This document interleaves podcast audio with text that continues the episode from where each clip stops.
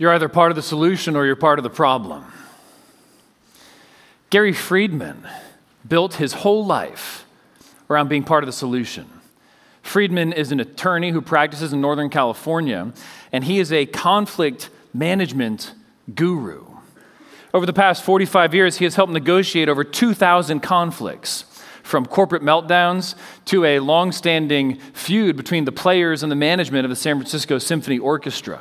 He has trained thousands of lawyers, judges, and therapists in what he calls an understanding based approach to conflict resolution.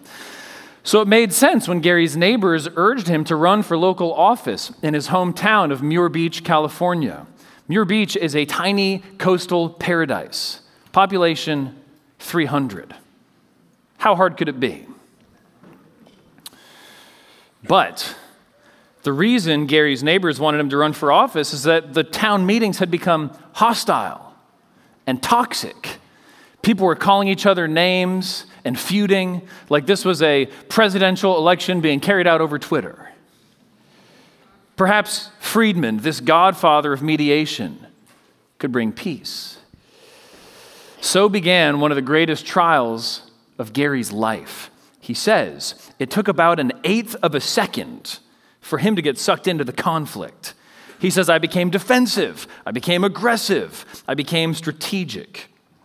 Gary started imposing strict rules on these town meetings a tight time limit for every speech, an inflexible agenda that nobody could change, and 23 new subcommittees. He started referring to his opponents as the old guard, and himself and his allies as the new guard. Meetings got tense. Gary repeatedly cut people off to stick to the time limit, and he enforced his new rules. He found himself regularly explaining to his wife, Trish, that he was under attack. Friedman said, It felt like we were at war. Squabbles over a road development project and water prices had morphed into an all consuming, larger than life battle. Friedman said, I no longer had a sense of proportion about me, and I lost myself. He had become the very problem that he had set out to solve. Have you ever gotten stuck in a conflict? Conflict can be like a tar pit. You're drawn to something that you want to see in there, you accidentally step in, now you're trapped. And then the more you move, the more you try to do, the deeper you sink.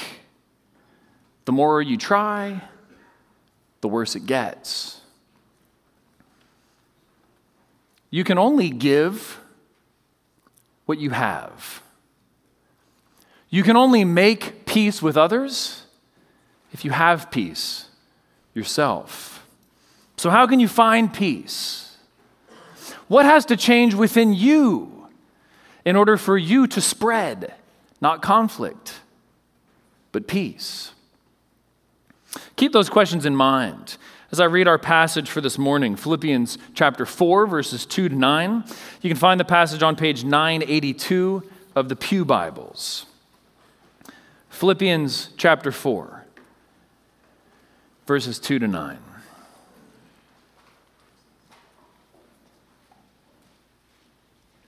I entreat Euodia and I entreat Syntyche to agree in the Lord. Yes, I ask you also, true companion, help these women who have labored side by side with me in the gospel, together with Clement and the rest of my fellow workers whose names are in the book of life. Rejoice in the Lord always. Again, I will say, rejoice. Let your reasonableness be known to everyone. The Lord is at hand. Do not be anxious about anything, but in everything, by prayer and supplication with thanksgiving, let your requests be made known to God. And the peace of God, which surpasses all understanding, will guard your hearts and your minds in Christ Jesus. Finally, brothers, whatever is true, whatever is honorable, whatever is just, whatever is pure, whatever is lovely, whatever is commendable, if there is any excellence, if there is anything worthy of praise, think about these things. What you have learned and received and heard and seen in me. Practice these things, and the God of peace will be with you. Paul is writing these verses from prison in Rome to a congregation several hundred miles away that he founded and that he dearly loves. And here he begins to wrap up the letter. In one sense, he's just giving us a kind of rapid fire series of exhortations about how to live the Christian life. He covers all sorts of bases in short order. This is one of the most densely packed, practical passages in the whole Bible. But when you look at all the exhortations together, you can find one thread running through just about all of them, which is peace. And peace in a fully biblical sense, not just the absence of conflict but the presence of joy, wholeness, and flourishing. It takes peace to make peace. You have to get peace in order to give peace. So, how can you both find peace and make peace? Ultimately, only in and through Christ. Five exhortations from our passage point the way. Point one seek to reconcile seek to reconcile. This sums up Paul's intervention in this conflict in verses 2 and 3. Look at those verses again. I entreat Euodia and I entreat Syntyche to agree in the Lord. Yes, I ask you also, true companion, help these women who have labored side by side with me in the gospel, together with Clement and the rest of my fellow workers, whose names are in the book of life. There's a lot about this passage that we don't know. We don't know who Euodia and Syntyche are, except that their names tell us that they're women uh, and that they're from Gentile backgrounds. We don't know who Clement is. And we don't know who is this coworker of Paul's whom he calls true companion. Though from the Greek grammar, we know he's a man. He was probably a member of Paul's apostolic church planting circle uh, who was serving the Philippian church at the time. It's clear Paul knew who it was, it's clear they would have known who he was talking about. We also don't really know what issue was dividing Euodia and Syntyche. The dispute must have been relatively significant and also pretty well known for Paul to mention it in a letter like this. But we don't know much more than that. But that's okay.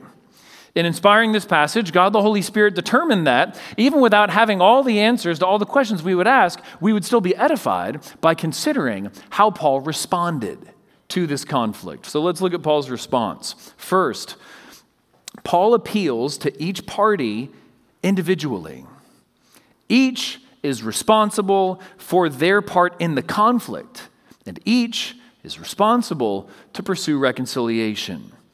Paul doesn't take sides here, but instead he enlists both parties to turn toward each other. Conflicts where one person is entirely guilty and the other person is entirely innocent are exceedingly rare. If you're stuck in a conflict with another church member, pay closest attention to what you're responsible for, where you've gone wrong, what you need to repent of, and what you should do about it. Second, Paul enlists someone he trusts to help. This person he calls true companion. If you're locked in a conflict with a roommate or friend or husband or wife, it could be wise to get help. But who you get to help matters.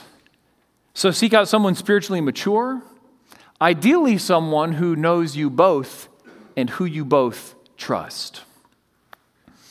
Third, Paul reminds everyone involved that this conflict is not the first word about them or the last.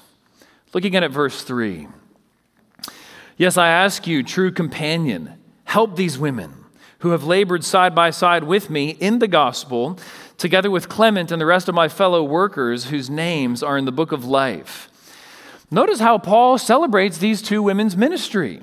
Paul honors Euodia and Syntyche for laboring alongside him to spread the gospel. He values and cherishes and publicly highlights their contributions to his missionary work.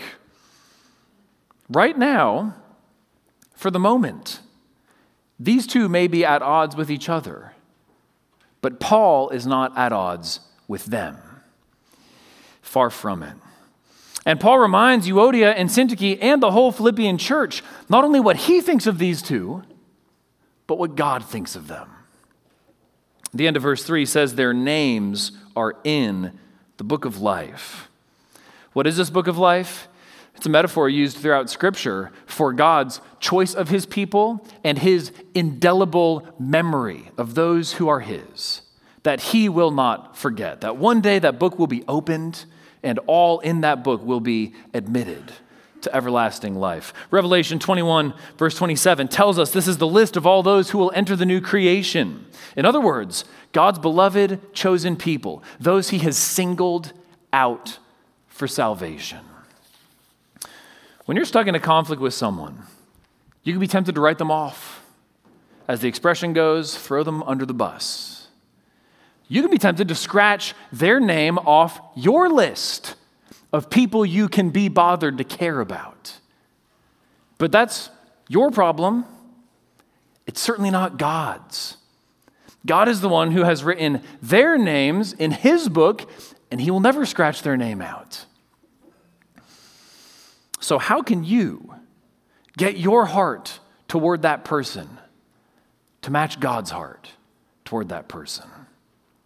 Whenever you're in conflict with someone, it's tempting to reduce who you think the other person is to just the shape and size of your disagreement with them, as if that's all they are and all they ever will be. But only God gets to speak the last word about somebody, not you. And if that person is a believer, God's last word over that person will be life, eternal life. He's the one who wrote their name in his book. So, very practically, if you find yourself in conflict with another believer, especially another member of this church, what should you do? A few encouragements. First, pray. Pray for the other person. Pray for your heart posture toward them. If they've sinned against you, forgive them then and there as you pray, apart from whether they've asked your forgiveness. It's exactly what Jesus teaches us to do in Mark 11 25. And whenever you stand praying, forgive if you have anything against anyone, so that your Father also who is in heaven may forgive you your trespasses. In addition to praying, be quick to repent, quick to confess quick to expand your own sense of how big your share of the conflict is. Seek understanding. Learn to see the other person's position from their point of view and try to see your position from their point of view too. One of many proverbs that teaches us about this, Proverbs 18:17, the one who states his case first seems right until the other comes and examines him. And as Paul does here in verse 3, remember and highlight and thank God for what is good about that person. The anthropologist and negotiator William Ury once found himself being screamed at face to face by the then president of Venezuela, Hugo Chavez. Ury says that in the moment, he tried to mentally go to the balcony he tried to get his mind out of the face to face screaming confrontation and get up above it. See it from some distance, see it the way a third party would. Try to get some neutrality and an overview of his situation. Brother, sister, when you're in a conflict with another Christian, you want to get up not just to the balcony, but keep going, keep going higher than that, go all the way up to the throne room. You want to view your conflict with that person from God's point of view. View your conflict from heaven, view it from eternity past, and view it from eternity future. If you want to make peace with another believer, remember that God has already accomplished a far harder, far deeper, longer lasting work of peacemaking through the death of his son for your sins. As Paul proclaims in Ephesians 2:14, for he himself is our peace who has made us both one and has broken down in his flesh the dividing wall of hostility. Point number two rejoice in Jesus. Rejoice in Jesus. This is Paul's directive in verse 4. Rejoice in the Lord always. Again, I will say, rejoice. How can Paul command joy? Isn't joy an emotion and therefore not something you can just sum up at will? How can joy be a duty? The key is what, or rather who, Paul tells us to rejoice in. Rejoice in the Lord always. And Paul means here, as he almost always does, when he says the Lord, he means the Lord Jesus Christ. He means the one who is God and became man and humbled himself to death and rose from the grave and reigns at God's right hand, all in order to bring us salvation. God himself is infinitely happy. He is blessed with limitless joy because his own wisdom and beauty and goodness have no limit. And he created us out of overflowing generosity and love so that he could share his own wellspring of joy with us. But from the beginning, starting with humanity's very first parents, we've all rejected God's offer to be happy in him. Instead, we've all acted on the conviction that we can be happier without him. We'll do better than your offer, God. Thank you very much. And the consequences of that choice, which the Bible calls sin, include death, judgment, eternal condemnation, and therefore the eternal total absence of happiness. God would have been just to simply sentence all of us to that eternity of misery and judgment. But He's not only just, He's also merciful.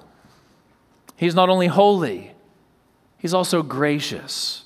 So he sent his eternal Son to become a man, to live a perfectly righteous life for us, to die on the cross as the punishment for our sins, and to rise triumphant over death three days later, and now to reign in power and glory at his right hand. All so that if you turn from sin and trust in him, you'll receive eternal happiness in him forever.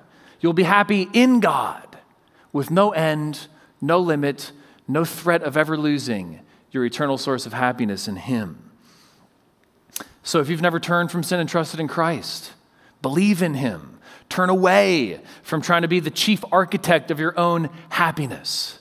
Turn away from rebelling against God and resisting His rule and come to Him humbly, depending totally on Him and His promise in Christ to save you. How can Paul command joy? Because the good news of the gospel is a never failing spring of joy. As Don Carson commented on this verse, obedience to this command is possible because the ground of this rejoicing is changeless. 500 years ago, in his book, The Pathway into Holy Scripture, the English Bible translator William Tyndale beautifully made this same point. Euangelion, which we call the gospel, is a Greek word that signifies good, merry, glad, and joyful tidings. Tidings that make a man's heart glad and make him sing, dance, and leap for joy. Rejoice in the Lord always. Again, I will say, rejoice. You can rejoice because Jesus always gives you reason for joy. And you must rejoice because nothing less measures up to the magnitude of the gift Christ has given you. So, how can you rejoice in the Lord when you don't feel like rejoicing? You have to refocus your mind and heart on the reasons Christ has given you to rejoice. God has set his love on you from all eternity. There's ground for rejoicing. Christ has purchased you at the cost of his own blood. More ground for rejoicing. The Spirit lives in you to renew you and assure you.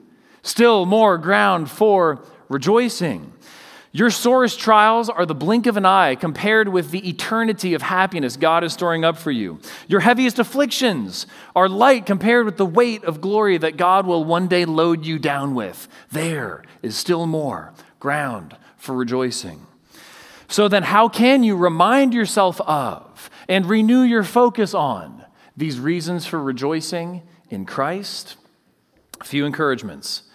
Spend unhurried time reading and praying through Scripture at the start of your day. Grab hold of a verse to bring with you into your day to remind yourself of God's goodness when circumstances cloud your view of Him. Come to our church's gatherings, eager to be reminded of reasons to rejoice in Jesus. Seek out fellowship with people who are joyful in Jesus and ask them to help you rekindle your flickering flame. Another suggestion work singing into your daily routines. Sing the doxology or a verse of a hymn with your family or roommates at meal times. What if you don't feel joyful, don't feel like singing? Just try it.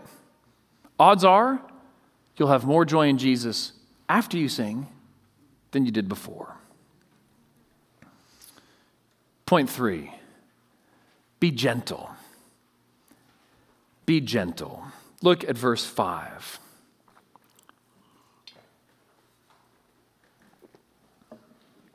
Let your reasonableness be known to everyone.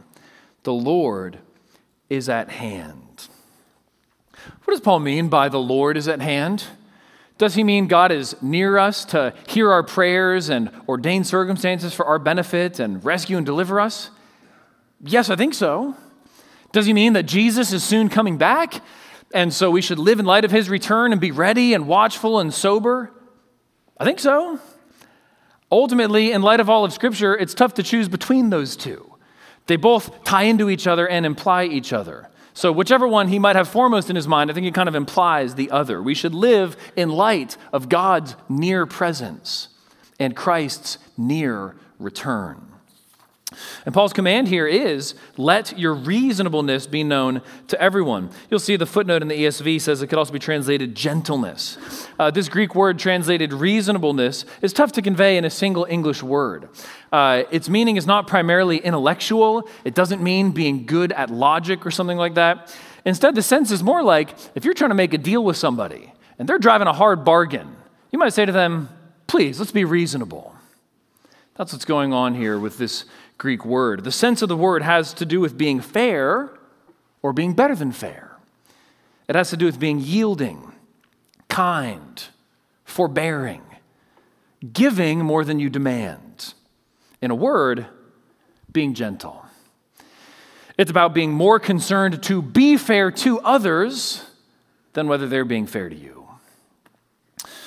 My mom has taught me a valuable trick for resolving children's disputes over treats. Let's say there aren't enough cookies to go around. Maybe two children will have to split one. Okay? Then comes the debate over who gets the bigger half. So here's my mom's genius solution one kid cuts the cookie, the other kid chooses the halves. Works every time. The gentleness that Paul commends here says, Here, you take the bigger half. That kind of spirit, Paul says, should pervade our every interaction. We should be known to everyone as having that type of generosity, gentleness. The kind of edge and border between us and other people shouldn't be one we police to try to sort of keep them off our turf but rather a site of generosity, of giving. They come into our presence and we are a benefit and a blessing to them. That's how Paul's saying we should relate to all people. So, what is gentleness? Just to meditate a little more deeply on this virtue that we all need. Gentleness is love guided by self control, applying just enough strength to serve someone in a way they will receive. How can you grow more gentle? Gentleness grows in the soil of grace. It comes from knowing that someone infinitely holier than you has treated you better than you deserve. It comes from knowing that someone infinitely more powerful than you has not only made up for all your worst weaknesses, but pledged himself to strengthen you and to use his infinite power to bring you into his eternal kingdom. Gentleness comes from realizing that so often your words are doing less good than you think and more harm than you fear.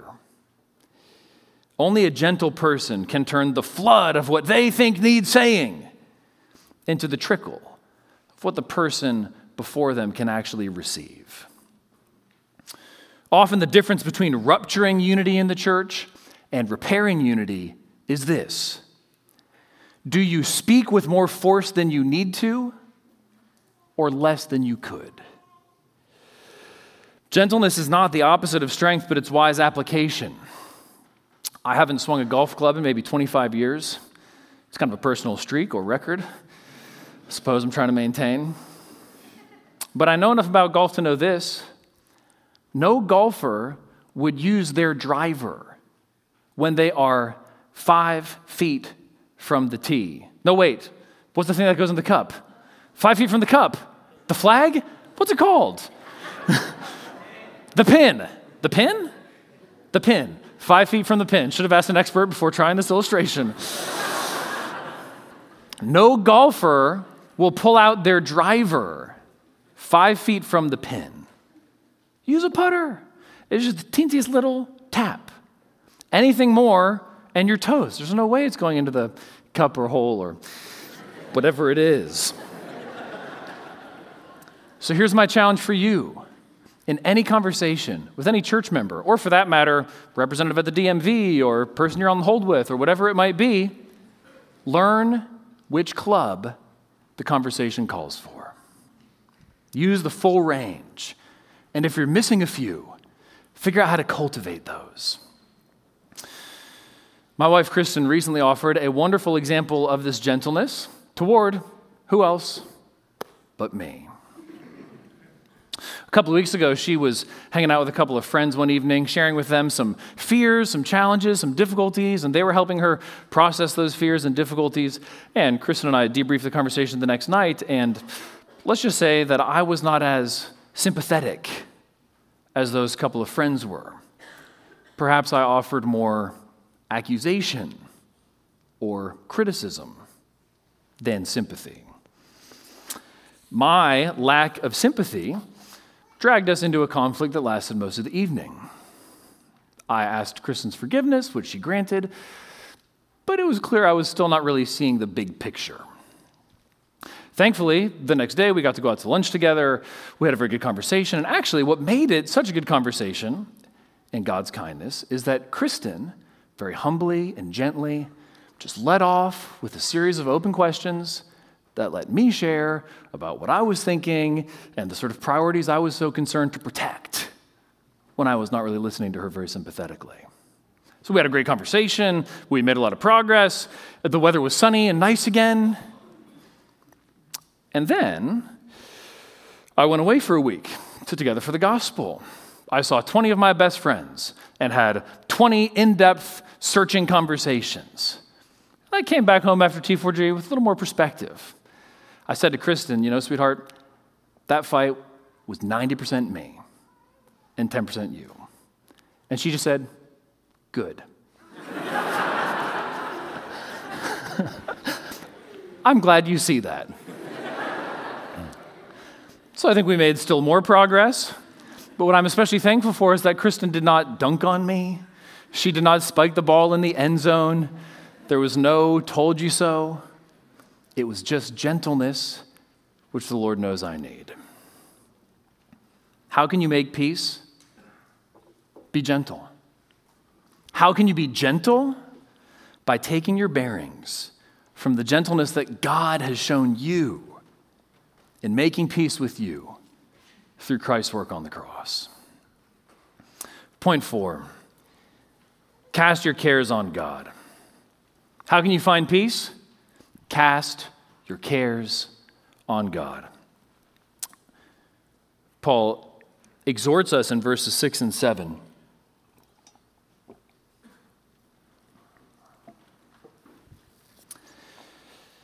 Do not be anxious about anything but in everything by prayer and supplication with thanksgiving. Let your requests be made known to God. And the peace of God, which surpasses all understanding, will guard your hearts and your minds in Christ Jesus. Here's Paul's point in a sentence swap your anxiety for God's peace through thankful prayer. I'll say that again. Swap your anxiety for God's peace through thankful prayer. Do not be anxious about anything. Isn't that a little unrealistic? Maybe a little inhuman? I think it would be if you're looking for the solution to your anxiety in yourself. But if you look to God, it's a whole other story.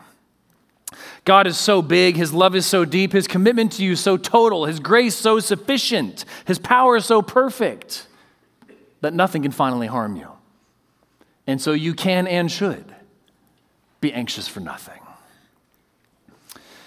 It's important to see that Paul is not saying we can live an utterly burden free life. It's inevitable that cares and concerns for ourselves and others will weigh on us and wear on us. Using the same Greek root that he does here, Paul says in 2 Corinthians 11 28, and apart from other things, there is the daily pressure on me of my anxiety for all the churches. And he's not confessing this as a sin. So, feeling some weight of care is inevitable. And not only inevitable, but even commendable. Again, using a form of this same Greek word in Philippians 2:20, Paul commends Timothy for being genuinely concerned for your welfare. So, here in Philippians 4 6, Paul assumes you will have circumstances in your life that bring you anxiety, and he tells you what to do with those anxieties. Cast them on the Lord in prayer. We'll get to that in a moment, but first I want to say just a bit more about the line between godly care and ungodly anxiety. A few contrasts.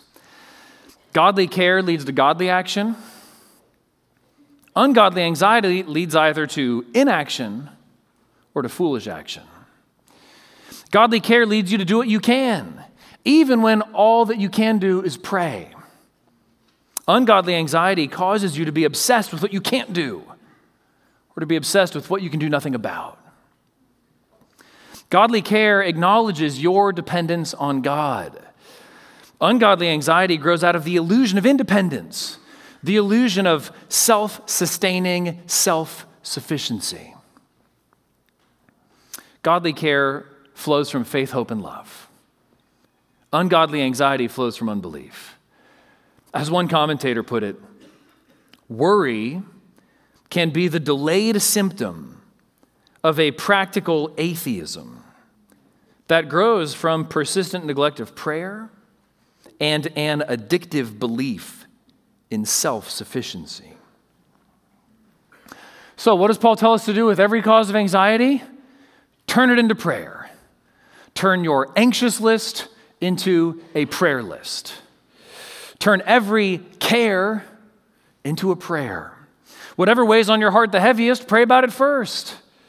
Prayer is a spiritual bench press for getting the weight of anxiety off your soul and every rep in prayer will spiritually strengthen you. So often our anxieties trick us into just kind of letting them hang around all the time. So often we're seemingly content just to sort of let them keep us company. We let anxieties float around like dark clouds that obscure our vision and chill our love and weaken our resolve to obey. But, brothers and sisters, prayer is a brisk spring gale that blows the clouds of anxiety away. Paul says, In everything, by prayer and supplication with thanksgiving, let your requests be made known to God. Supplication simply means asking God for what you need. Don't let a deceptive shame keep you from bringing your requests to God as if they're too small for Him to be bothered by. Don't think, God is too big to care about my little problem. Brother, sister, it's precisely because God is so big that He can care about all your problems. And anyway, all our problems are small in His sight. No problem is big to God. So, whatever is weighing you down, whatever is in danger of suffocating your faith, get it off your chest through asking God to help you, to deliver you, to act for you, to transform you. Get the weight of your anxieties off your shoulders and into God's omnipotent hands. Instead of letting your problems keep you from praying, let your problems keep you praying. If your anxieties are so many and so kind of jumbled together that it's hard to even pray about them, I would encourage you to literally make a list. Draw up some bullet points. It doesn't matter if it kind of repeats or loops on itself. Put down those anxieties one by one and then pray through one by one and tick each one off as you go. And don't just ask God, but thank Him. That's the other crucial ingredient here in Paul's anti anxiety prescription thanksgiving, prayer and supplication with thanksgiving. Thanksgiving recenters your heart on who God is and on what He's already done for you. It reminds you that He is good now, and He's doing you good now, even in the midst of whatever hardship you're suffering through. Thanksgiving reminds you that God has already given you far more than you deserve, and He has far more still to give. Paul gives us here not only instruction, but also a promise that goes with it. Look again at verse 7. And the peace of God, which surpasses all understanding, will guard your hearts and your minds in Christ Jesus. Paul promises this peace as the divinely ordained response to your casting your anxieties on God in prayer. Paul says that by praying with thanksgiving, you can and will sink the biggest stones of your anxiety in the infinite ocean of his peace. What is this peace? Spurgeon put it very well. It is the unruffled serenity of the infinitely happy God, the eternal composure of the absolutely well contented God. And Paul says this peace will guard your heart. God's own peace will become a, as it were, peacekeeping force set up within your soul to guard and garrison your heart and mind, keeping all enemy thoughts at bay. This peace passes all understanding. Paul means that it is so great, so rich, so deep, so full, that it goes beyond anything you can ever explain. This peace is not merely the absence of conflict, but the presence of a right relationship enjoyed to the full. This peace is not dependent on circumstances, but on the God who wisely rules all circumstances.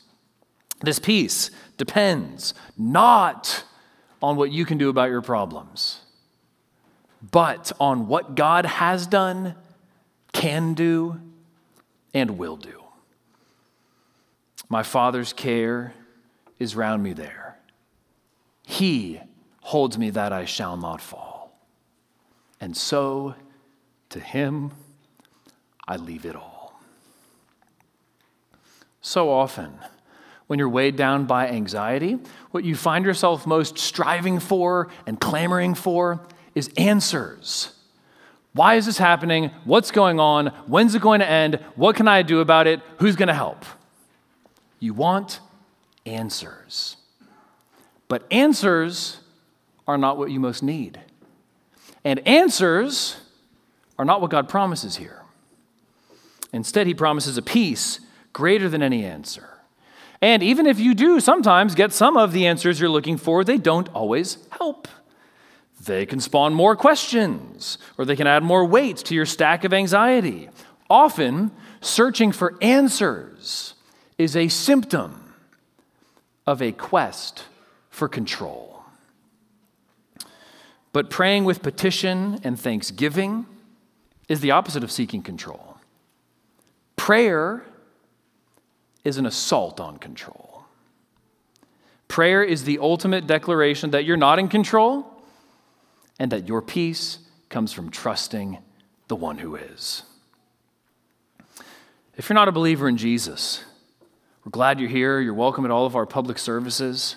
My question for you this morning would be this What would you give in order to gain a peace that passes understanding? And in your view, who or what could make such a peace possible? Point five Contemplate and copy all that's good. Contemplate and copy all that's good. This is how Paul wraps up this portion of the letter in verses 8 and 9 before he gets into kind of corresponding with the Philippians about their gift and then wrapping up the whole thing. So, in some ways, this is his last main exhortation. Verses 8 and 9. Finally, brothers, whatever is true, whatever is honorable, whatever is just, whatever is pure, whatever is lovely, whatever is commendable, if there is any excellence, if there's anything worthy of praise, think about these things what you have learned and received and heard and seen in me. Practice these things, and the God of peace will be with you. Two main points in these verses.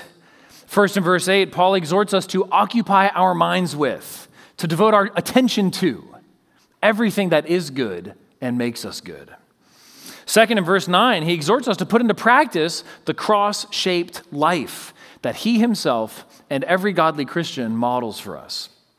We'll start with verse 8. When God's peace takes up residence in your heart and mind, what does it direct you to? What trajectory does it set you on? It takes the shape of continually contemplating every type of good.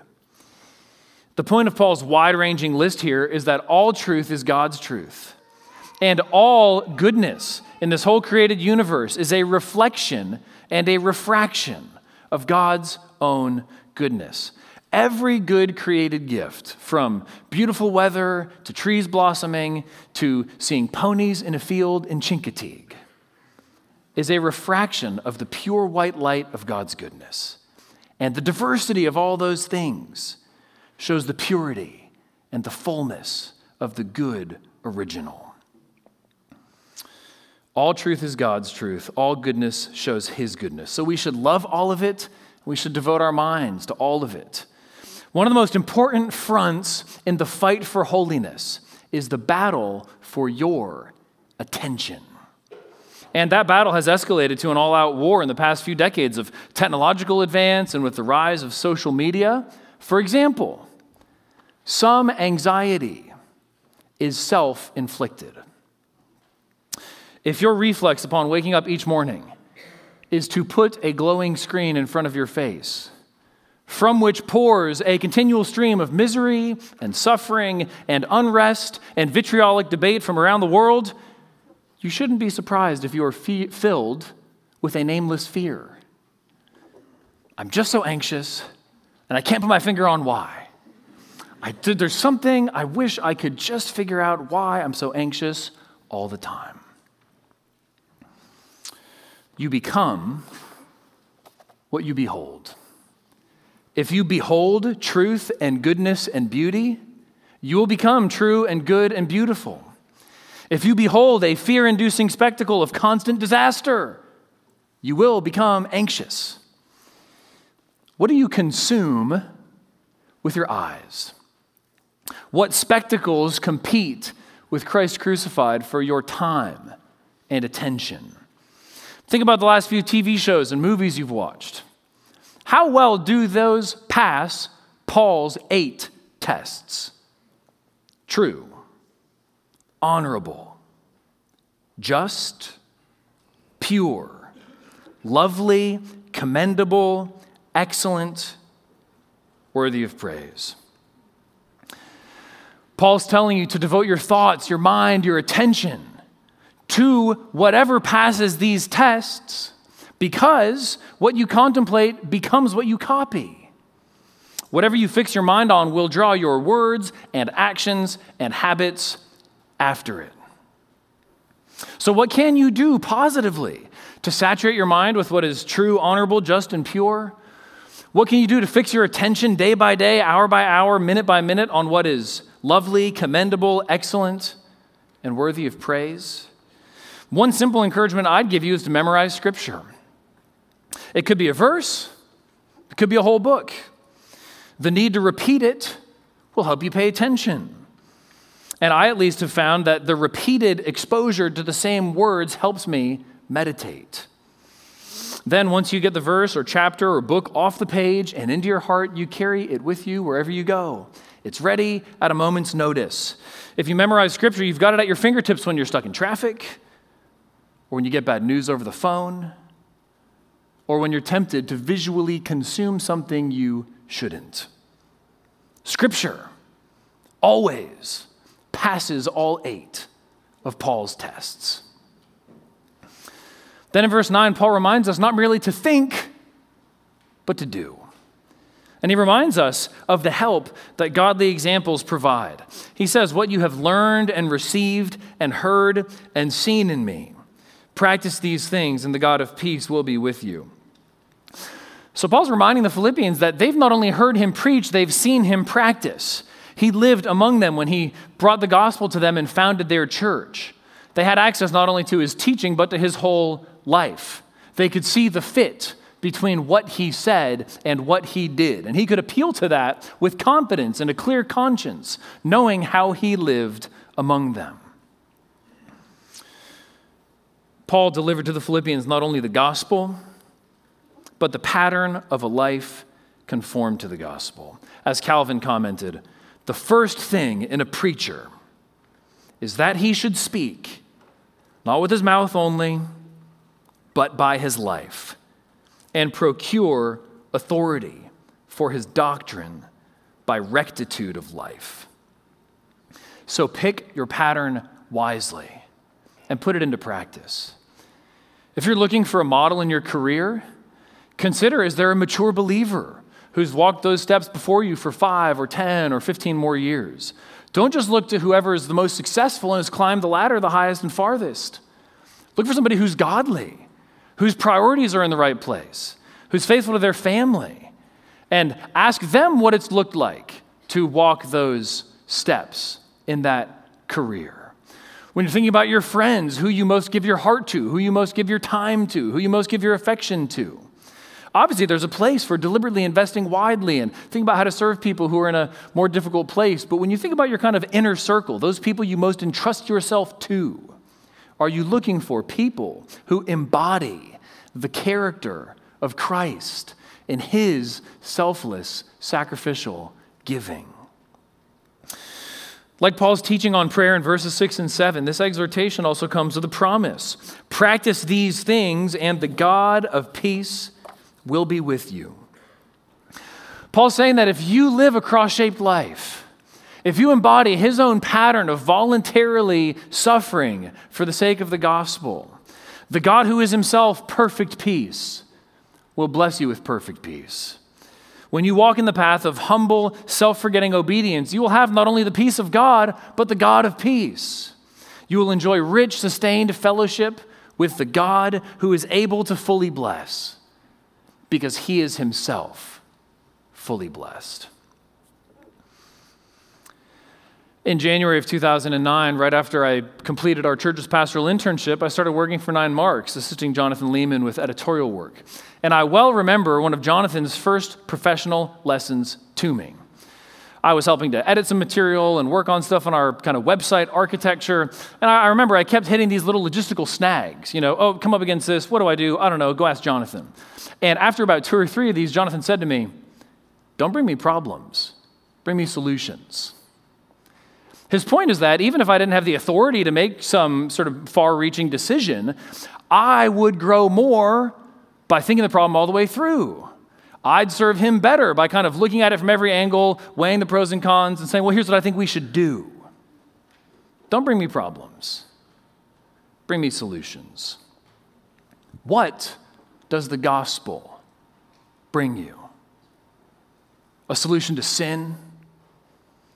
a solution to conflict, a solution to sorrow, a solution to anxiety, and a solution to the fundamental question of what is the good life and how can you actually live it? How can you get all this? By trusting in Christ, fixing your heart and mind on Christ through prayer patterning your life on those who image Christ, and by resting in Christ amid all of life's fiercest battles. strong in thy strength, safe in thy keeping tender. We rest on thee, and in thy name we go. Let's pray.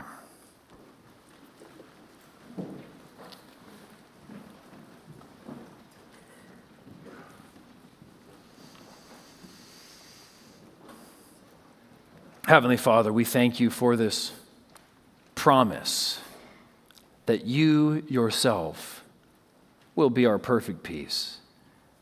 Father, we pray that you would enable us to depend on you more deeply and constantly so that we would experience more of this gift of peace that you are so generously offering us. Father, we pray that you would grow in us a reflex that whenever something causes us anxiety, we would turn it over to you in prayer. We pray that we would be a people who help each other do that so that we would know your peace and help others know it too. We pray in Jesus' name. Amen.